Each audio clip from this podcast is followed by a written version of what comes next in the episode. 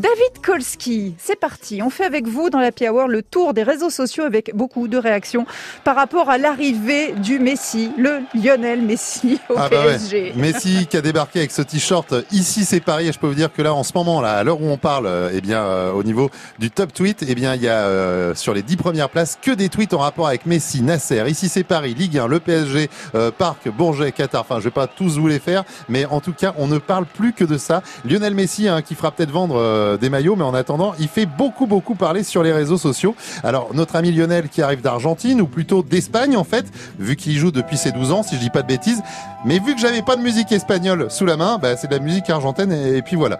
Alors euh, comme j'ai lu sur francebleu.fr en 4 jours, le compte Instagram du Paris Saint-Germain a vu son nombre euh, de nouveaux abonnés euh, multiplié par 4 grâce à l'annonce de l'arrivée de Lionel Messi au club parisien, YouTube, euh, Twitter, les réseaux sociaux qui s'affolent donc en France comme à l'étranger d'ailleurs. Euh, quel- quelques chiffres comme ça, 847 000 nouveaux followers sur Instagram, 46 300 sur YouTube, des dizaines de milliers sur les comptes Twitter en français, en espagnol, en arabe ou encore en brésilien. C'est un truc de dingue. Je vous fais quand même quelques tweets. J'en ai un qui est très très long.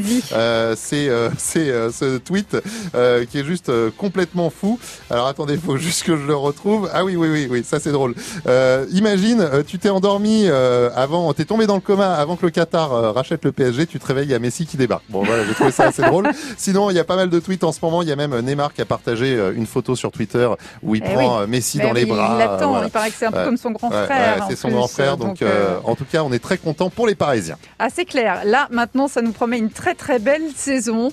La suite des aventures de Lionel Messi, ça va être dans le flash de 18h.